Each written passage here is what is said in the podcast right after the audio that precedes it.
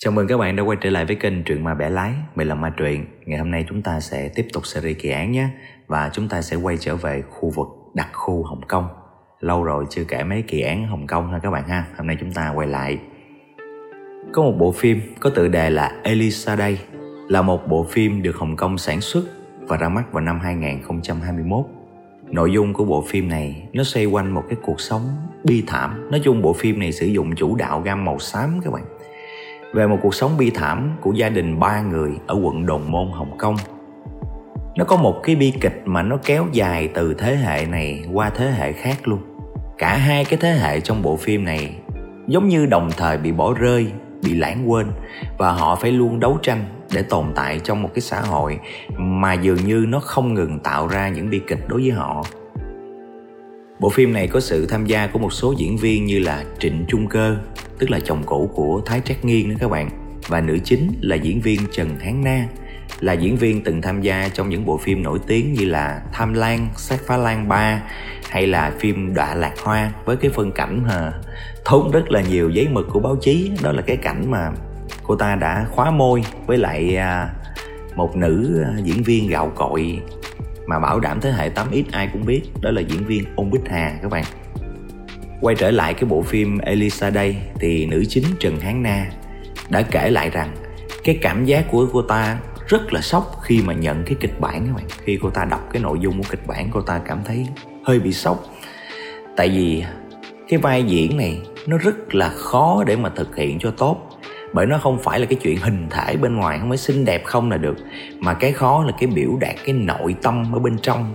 Cái tâm lý của một cái nhân vật mà từ cái tuổi học sinh, học cấp 2 cho đến khi trải qua các thăng trầm của cuộc sống luôn các bạn. Và tất nhiên là không phải tự nhiên mà mình lại nói về cái bộ phim này khơi khơi đến chi đâu. Lý do mình nhắc đến cái bộ phim này là bởi vì cái bộ phim này nó được xây dựng dựa trên một vụ án có thật xảy ra tại Hồng Kông năm 1999 các bạn. Và đây sẽ là vụ án mình sẽ kể cho các bạn nghe ngày hôm nay. Và nếu đây là lần đầu tiên các bạn ghé đến kênh Truyện Mài Bẻ Lái thì à, đừng quên bấm cái nút đăng ký ở phía dưới để có thể theo dõi những video mới nhất của kênh nhé.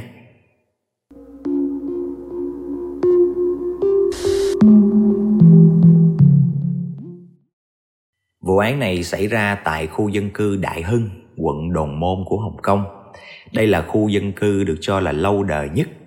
Quận Đồn Môn được xây dựng và đưa vào hoạt động vào năm 1977 lần và đây là khu vực nằm ở cực tây trên lục địa của Hồng Kông, cách bán đảo Cửu Long khoảng 32 cây số. Tại khu vực này có một thanh niên tên là A Trần, 25 tuổi, có một người bạn thân tên là Trương Vệ Mẫn. Hai người này đều sống ở khu Đại Hưng nhưng mà nó khác tòa nhà. A Trần thì sống một mình, còn Vệ Mẫn thì sống chung với vợ của anh ta.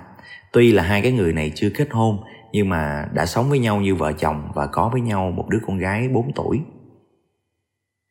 Vào trưa ngày 9 tháng 2 năm 1999, Vệ Mẫn gọi điện cho A Trần với một cái giọng rất là nghiêm túc, nói là có chuyện muốn tâm sự.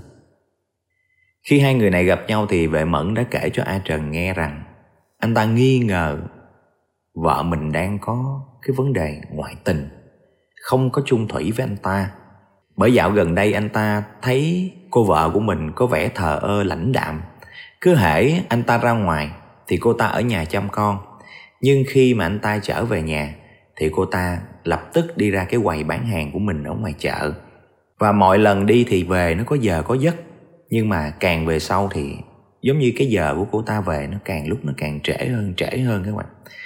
Cho nên anh ta thấy có cái sự nghi ngờ khi nghe cái câu chuyện này thì a trần mới nói với lại vệ mẫn là nếu mà có thắc mắc gì thì vợ chồng cũng nên nói thẳng nhau để à, tìm hiểu rõ cái nguồn cơn. Một là để tránh nghi oan cho vợ, hai là nếu cứ để cái chất chứa trong lòng như vậy hoài sớm muộn gì nó cũng mệt mỏi và nó xảy ra chuyện à. Vệ mẫn sau khi nghe a trần khuyên như vậy thì anh ta cũng cảm thấy có lý và quyết định là sẽ về nói chuyện với vợ một lần xem cái chuyện nó như thế nào sau cái lần mà hai người thanh niên này gặp nhau từ ngày hôm đó cho đến vài ngày sau a trần không có liên lạc được với vệ mẫn nữa Tới cái ngày 13 tháng 2 á, thì Ai Trần mới đến tận nhà của vệ mẫn luôn. Cái lúc anh ta gõ cửa thì vợ của vệ mẫn ra mở cửa. Cô ta tên là Di Bảo Yến. Bảo Yến đứng ngay cái cửa đó để mà nói chuyện chứ không có mời A Trần vào nhà như mọi khi và chỉ nói rằng hôm bữa hai vợ chồng em có cãi nhau rồi ảnh bỏ đi đâu? Em cũng không biết tới giờ này em không liên lạc được. A Trần nghe thấy à, cô vợ của bạn nói như vậy thì cũng cảm thấy lo lắng. Nhưng mà bây giờ thì ở trong nhà cũng còn có một mình Bảo Yến thôi, cho nên anh ta cũng không tiện vào. Mà thật sự ra Bảo Yến cũng không có mời anh ta vào nữa, cho nên anh ta đành phải đi về. Về đến nhà thì A Trần càng nghĩ, càng thấy nó có cái gì đó không đúng. Hai đứa bạn chơi thân với nhau ngay cả cái chuyện mà nó nghi vợ nó ngoại tình nó cũng hẹn mình ra để nó kể cho mình nghe. Vậy mà bây giờ nó nó đi đâu nó cũng không thèm nói với mình một tiếng. Có cái gì đó nó hơi lạ. Đến rạng sáng ngày 14 tháng 2 cái ngày đó thì cũng là cái ngày lễ tình nhân đó các bạn. A Trần quyết định là đến nhà của hai vợ chồng của Vệ Mẫn và Bảo Yến một lần nữa. Nhưng lần này đến gõ cửa thì gõ mãi không có thấy ai ra mở cửa hết anh ta cảm thấy có cái gì đó bất an cho nên đã chạy xuống ban quản lý tòa nhà và nói rằng muốn mượn cái chìa khóa để lên mở cái cửa nhà này. Thì ban quản lý nói rằng ban quản lý không có giữ cái chìa khóa cái quy định ở đây là không có giữ cái chìa khóa của hộ dân nào hết đó, trừ khi nào chủ hộ cầm xuống gửi đi công tác hay đi à, du lịch mấy ngày hay sao đó gửi thì người ta mới giữ chứ còn bình thường người ta không có chìa khóa dự phòng tới lúc này thì a trần cũng hết cách thôi chỉ biết ờ, đứng ngay cái cửa nhà rồi đứng chờ. Đứng một hồi mỏi chân quá thì ngồi xuống. Cái lúc mà ngồi bệt xuống đất á các bạn thì dường như cái khe hở giữa cái cánh cửa với lại cái nền đất á, nó hở ra một khúc nhỏ vậy nè. Cái cửa đó thì rất là kín nha. Lúc đứng thì không thấy vấn đề gì mà lúc ngồi xuống. Thì giống như từ cái khe hở đó nó bốc ra một cái mùi gì đó. Nó ngai ngái nó kỳ lắm các bạn. Tới lúc này thì ai trần nó thật sự cảm thấy có một cái điều gì đó rất là bất an và linh cảm một điều gì đó rất là tồi tệ đã xảy ra. Cho nên anh ta đã quyết định điện báo cho cảnh sát. Khi cảnh sát đến nơi thì à, họ phải yêu cầu cái lực lượng cứu hỏa đến để phá cái cửa đó rồi bước vào trong để kiểm tra. Khi họ bước vào trong nhà thì họ thấy cái hiện trạng rất là lộn xộn. Không có bất kỳ ai ở trong căn nhà này hết. Và cái mùi hôi thối dường như nó đang xuất phát ra từ một cái chiếc thùng sắt cũng tương đối lớn, nằm ở trong nhà tắm cảnh sát thấy cái hộp này nó có cái dấu hiệu khả nghi các bạn. Cho nên mới lại một lần nữa yêu cầu lính cứu hỏa dùng cái kềm chuyên dụng cắt cái ổ khóa đó ra. Và khi mở cái thùng sắt này ra, thì lập tức một cái mùi cực kỳ hôi thối nó sọc lên mũi những cái người đứng ở đó. Cái lớp đầu tiên ở trong cái thùng đó mà họ nhìn thấy được á là một đống cái quần áo được chèn lên lấy cái lớp quần áo đó ra, thì họ thấy một cái lớp muối dày, được rắc rất dày ở bên trong đó và ở sau cái lớp muối đó, ở dưới đáy thùng là sáu cái mảnh thi thể của một người đàn ông Lúc này cảnh sát lập tức phong tỏa hiện trường và yêu cầu pháp y lập tức đến nơi để tiến hành khám nghiệm. Sau khi mà pháp y đến hiện trường, người ta mới tìm hiểu kỹ trong cái hộp đó, đúng là ở dưới lớp muối là sáu mảnh thi thể gồm đầu, tay, chân. Khi mà họ ráp lại thì nó ra một cái cơ thể người đàn ông hoàn chỉnh. Và cái đầu của người đàn ông này được quấn bằng một cái miếng vải trắng. Nhưng mà do máu nó chảy ra cái miếng vải đó nó bị nhuộm thành màu đỏ các bạn. Và người ta cũng rất là nhanh chóng xác định được những cái mảnh đó là của trương vệ mẫn. Câu hỏi đặt ra bây giờ là, vệ mẫn là nạn nhân, vậy thì vợ của vệ mẫn đã đi đâu cùng với đứa con 4 tuổi của mình? Trốn đi hay là bị ai đó bắt cóc đưa đi? Nếu là trốn đi thì do cô ta sợ tội mà bỏ trốn. Vậy tại sao cô ta lại gây ra cái chuyện này? Tại sao cô ta lại làm như vậy? Liệu có phải là vệ mẫn chồng cô ta đã phát hiện ra một điều gì đó mà buộc cô ta phải ra tay diệt khẩu hay không? Để tìm được câu trả lời thì cái chuyện quan trọng nhất lúc này, cảnh sát phải tìm ra di bảo yến đang ở đâu. Cảnh sát sau khi xác định được danh tính của Dương Bảo Yến các bạn, Họ đã phát hiện ra một điều bất ngờ Là ở thời điểm đó, Di Bảo Yến chỉ mới có 19 tuổi thôi. 19 tuổi thôi các bạn, Mà con của họ đã là 4 tuổi rồi. Như vậy, hóa ra cô ta đã làm mẹ từ lúc 15 tuổi Chuyện gì đang xảy ra đây Vào ngày hôm đó, cảnh sát đã chính thức phát thông báo tìm kiếm Di Bảo Yến trên tất cả các phương tiện truyền thông ở Hồng Kông. Đến ngày 17 tháng 2 năm 1999, tức là 3 ngày sau khi phát hiện ra cái vụ việc này, thì có một người đàn ông khoảng tầm 20 tuổi có tên là Lưu Dũng Huân đã đến đồn cảnh sát để trình báo. Anh ta nói anh ta biết Di Bảo Yến là bởi vì Di Bảo Yến là người yêu cũ của anh ta. Mặc dù họ đã chia tay rồi nhưng mà vẫn giữ cái mối quan hệ bạn bè tốt đẹp. Vào ngày 13 tháng 2, Bảo Yến đã từng gọi điện cho Dũng Huân yêu cầu anh ta lái ô tô đến để đón cô ta ở dưới tòa nhà.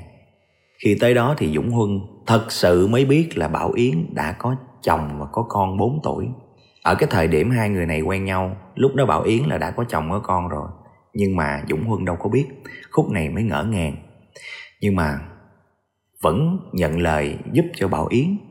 Cô ta nói rằng cô ta bị chồng bạo hành cho nên tạm thời phải tạm lánh đi một nơi nào đó rồi sau đó mới tính tiếp. Cô ta nhờ Dũng Huân chở tới ga xe lửa ở Đại Hưng, nói là sẽ đến nơi cần đến rồi sau đó sẽ liên lạc với lại Dũng Huân sau. Cái lý do mà người thanh niên này đến trình báo với cảnh sát á, là do khi anh ta đọc tin tức anh ta đã nhận ra đó là Di Bảo Yến. Và vô tình, anh ta đã tiếp tay cho Di Bảo Yến, bỏ trốn rồi. Anh ta sợ rằng sẽ bị cảnh sát cho là đồng phạm, cho nên tới đây báo cáo trước. Sau khi lấy lời khai xong thì cảnh sát yêu cầu rằng, nếu Bảo Yến có gọi điện thoại lại cho Dũng Huân, thì anh ta nên hẹn Bảo Yến ở một nơi nào đó, rồi sau đó báo cho cảnh sát để tiến hành bắt giữ cô ta. Hoặc là ít nhất phải hỏi được cái chỗ ở hiện tại của Bảo Yến. Bởi vì cảnh sát suy đoán rằng hai mẹ con bỏ trốn như vậy, tiền bạc thì không nhiều, lại trốn tránh sẽ gặp rất là nhiều khó khăn. Chắc chắn cô ta sẽ phải nhờ vả một trong những người mà cô ta tin tưởng nhất. Và một trong những người cô ta tin tưởng chắc chắn là người thanh niên Dũng Huân này. Mấy ngày sau đó thì quả thật là Bảo Yến đã gọi cho Dũng Huân. Cô ta nói rằng mọi việc cô ta không có muốn như vậy. Cô ta chỉ lỡ tay làm chết vệ mẫn thôi. Do vệ mẫn thời điểm đó đánh đập cô ta quá nhiều. Bây giờ cô ta phải trốn càng xa càng tốt. Cô ta muốn dũng huân giúp đỡ mình. Khi mà dũng huân khuyên cô ta là tôi ra đầu thú đi. Có thể sẽ được khoan hồng, chứ trốn chui trốn nhủ như vậy không có tốt cho hai mẹ con. Và đó không phải là cách thì lúc này bảo yến mới nói với dũng huân rằng, nếu mà bây giờ cô ta đầu thú, thì con gái của cô ta đã mất cha rồi, bây giờ sẽ mất luôn mẹ. Cô ta sợ nó khổ, cho nên cô ta không muốn điều đó và quyết tâm là phải trốn cho bằng được. Khi mà thấy dũng huân cứ liên tục khuyên cô ta ra đầu thú hết các bạn, thì dường như cô ta đã cảm nhận phát hiện ra một cái điều gì đó và cô ta đã lập tức cúp máy. Lúc này thì chưa kịp hỏi cái chỗ ở luôn, cho nên cũng không báo cho cảnh sát biết được tuy nhiên thì cảnh sát đã kịp thời truy xuất được cái cuộc điện thoại đó nó xuất phát từ một cái khu vực nằm ở Vượng Giác. Vào ngày 26 tháng 2 năm 1999, tức là 12 ngày kể từ khi vụ việc nó bị phát hiện ra đó, thì khoảng 6 giờ sáng, cảnh sát đã lần theo manh mối và đã thành công tìm thấy Di Bảo Yến cùng con gái của mình ở trong một cái căn phòng nằm ở cuối cùng tại một cái dãy phòng trọ ở khu vực Vượng Giác các bạn. Cái thời điểm mà Bảo Yến bị bắt về, cô ta cũng không chối tội gì hết, mà cô ta thừa nhận là mình đã giết chồng sau đó là một cái câu chuyện mang một cái gam màu xám xịt đen thui đã được hé lộ các bạn Hồi xưa lúc vào năm 1994 là Di Bảo Yến mới có 14 tuổi thôi. Lúc đó cô ta đang học cấp 2 nhưng mà cô ta đã có một cái vẻ ngoài, một cái nét đẹp của một cái thiếu nữ mới lớn đó các bạn. Rất là dễ thương, rất là tự nhiên, cộng với một cái mái tóc dài ống mực ở thời điểm đó, cô ta đã từng được người ta mời đóng quảng cáo cho một cái hãng dầu gội đầu. Khi cô ta đóng quảng cáo thì cũng có nhiều người đã biết đến cô ta hơn mặc dù là cô ta rất là xinh đẹp, nhưng mà gia đình của cô ta thì hơi bị nghèo khó và bố mẹ của cô ta dường như cũng lo làm ăn là chính. Để kiếm tiền đông gạo mỗi ngày thôi, cũng không quan tâm gì nhiều đến cô ta. Đối với một cái cô gái mà vừa xinh đẹp nè, dễ thương nè, lại trong một cái hoàn cảnh gia đình nghèo khó, bố mẹ không quan tâm thì khả năng xa vào những cái cám dỗ của cái xã hội ở thời điểm đó là rất là cao. Trong khi cô ta thì còn nhỏ tuổi quá, làm gì mà lường trước được hết cái sự việc. Sau này kể từ khi mà đóng quảng cáo xong nói chung tên tuổi cũng được nhiều người biết tới, đặc biệt là mấy bạn học ở trong trường cho nên ờ, nhiều người muốn làm quen, rồi rủ cô ta đến những nơi ờ, vui chơi mà hồi xưa lúc nghèo khó thì cô ta cũng chả bao giờ được ừ, người ta mời đi. Nhưng bây giờ có chút ừ, tiếng tâm ở khu vực đó, thì bạn bè trong lớp nó cũng rủ đi. Thì cũng cô chiêu, cậu ấm này nọ, rủ đến những nơi ăn chơi. Tối tối chút xíu, thí dụ như karaoke rồi này nọ các bạn. Thì trong cái khoảng thời gian mà cô ta đi với bạn bè vui chơi vậy đó, thì ờ, quen được một cái người, chính là chồng của cô ta sau này, tên là Trương Vệ Mẫn anh ta lúc đó là 20 tuổi, làm việc ở trong cái quán karaoke mà Bảo Yến thường hay đến chơi với các bạn các bạn. Cái thời điểm mà thấy Bảo Yến quá xinh đẹp đi, là giống như anh ta đã rất là yêu thích rồi. Cho nên Vệ Mẫn quyết tâm cua cho bằng được. Mới đầu á, do cái tài hùng biện của mình cái kiểu ăn nói khéo léo của mình, anh ta đã làm quen với cái nhóm bạn của Bảo Yến sau đó là mời đến nhà anh ta chơi. Nhưng mà thật chất ra, cái chuyện mời bạn bè của Bảo Yến đến là chỉ là dàn cảnh vậy thôi. Sau một thời gian lấy được lòng tin của Bảo Yến rồi thì có lần anh ta đã mời Bảo Yến đến nhà chơi một mình. Nói là đã kêu mấy bạn rồi, nhưng mà thật ra hôm đó chỉ có mời Bảo Yến tới thôi. Và khi tới căn nhà của vệ mẫn, anh ta đã dở trò đồi bại với lại Bảo Yến và cưỡng bức cô ta. Đối với một cái cô gái 14 tuổi khi bị cưỡng bức như vậy mà gia đình của ta thì cũng không có quan tâm mấy, cô ta cũng không dám tiết lộ với gia đình mà cũng không dám mạnh dạn đi báo cảnh sát. Chứ lúc đó ở cái tuổi đó mà cảnh sát mà phát hiện ra chuyện đó là vệ mẫn đi tù chắc luôn. Tuy nhiên thì một mặt là sợ không có dám đi báo cảnh sát, hai á, là vệ mẫn cứ luôn miệng nói là rất là yêu thương cô ta. Nói những cái lời có cánh, những lời ong bướm hoa mỹ các bạn. Nói rằng rất yêu thương bảo yến và sẽ che chở, lo lắng cho bảo yến suốt đời. Thì không biết có phải là do cái hội chứng stockholm không? Hay là do um, như thế nào đó mà bảo yến không những không có đi báo cảnh sát, mà cũng đem lòng yêu vệ mẫn luôn?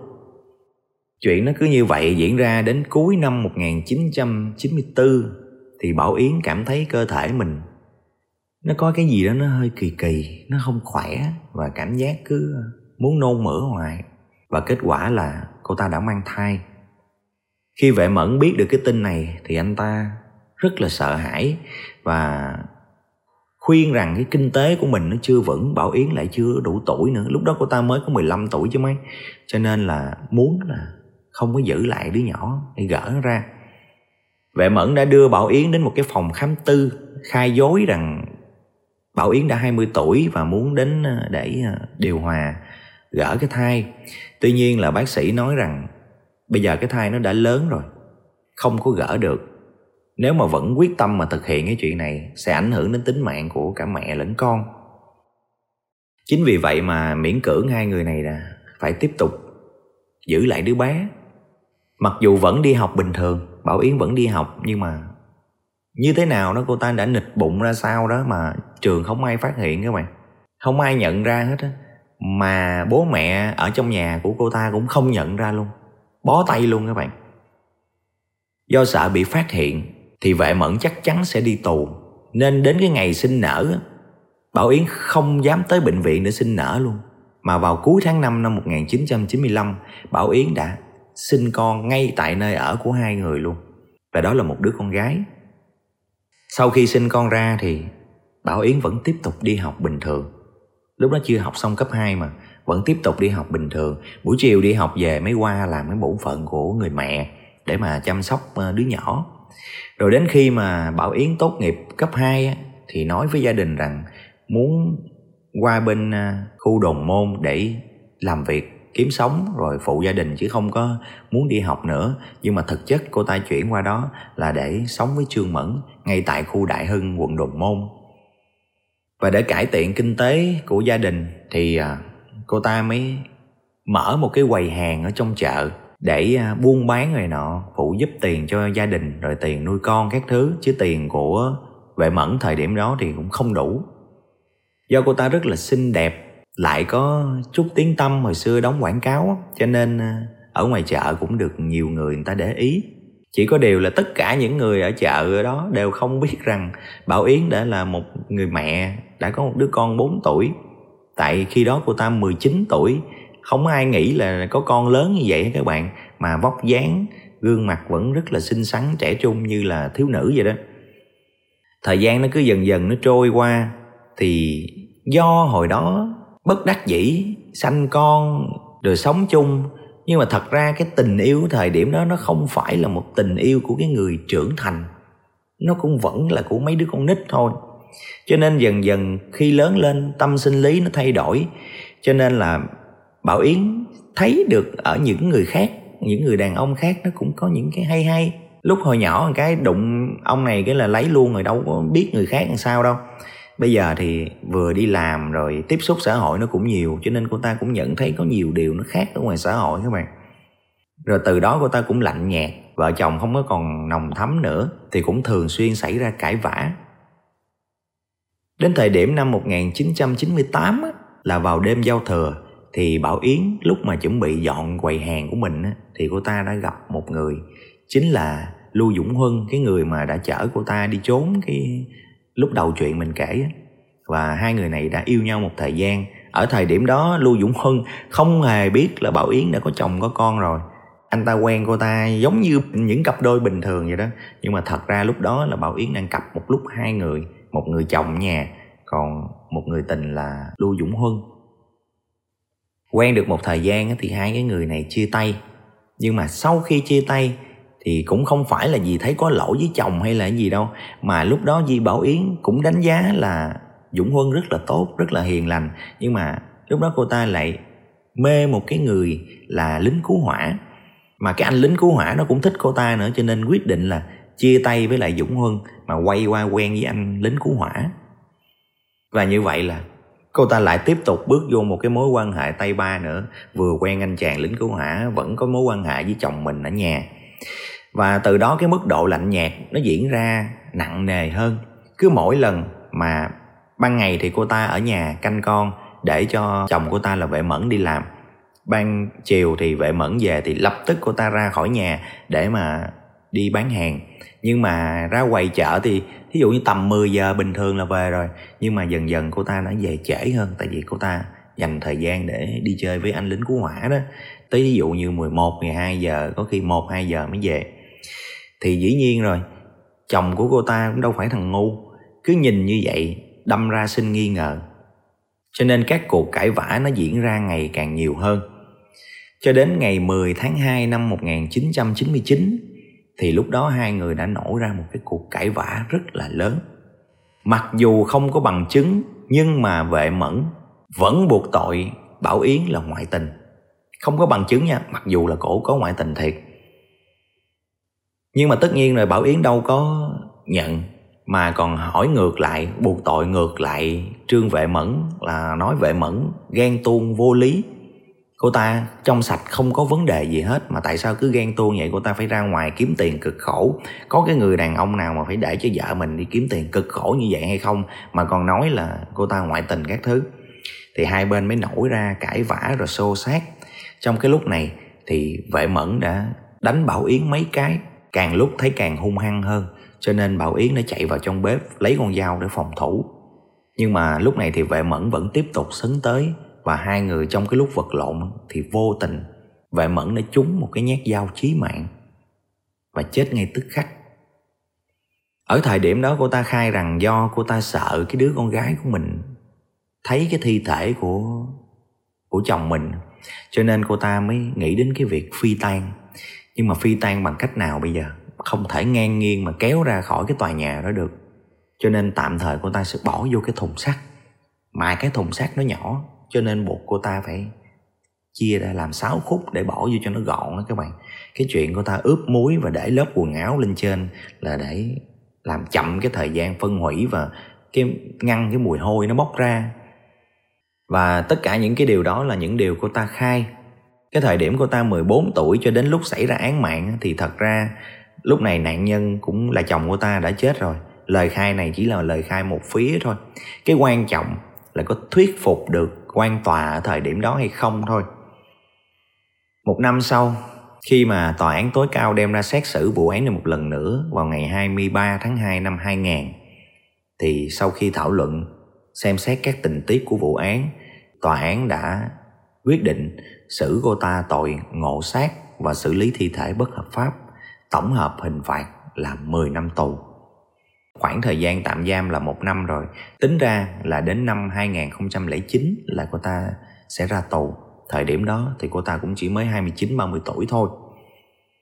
Ở cái thời điểm này thì dường như cái sự bất hạnh nó đổ dồn về đứa con gái 4 tuổi của Bảo Yến. Cha thì bị mẹ giết, mẹ thì đi tù và cái đứa trẻ này nó không được thừa nhận của cả hai bên nội ngoại, không ai nhận chăm sóc. Cho nên phía chính quyền người ta mới đưa vô mấy cái trại tế bần, trại trẻ mồ côi để cho đứa bé này sống trong đó cho các tổ chức xã hội người ta nuôi dưỡng. Sau này, lúc mà cô ta học cấp 2 tức là 10 năm sau, là cái lúc mà Bảo Yến là mẹ của cái đứa bé này. Lúc này đứa bé này cũng đã học cấp 2 14 15 tuổi rồi. Thì Bảo Yến ra tù, nhưng mà thời điểm đó cô ta cũng mới 30 tuổi thôi, cũng muốn làm lại cuộc đời. Lúc nào cũng đang khao khát làm lại cuộc đời.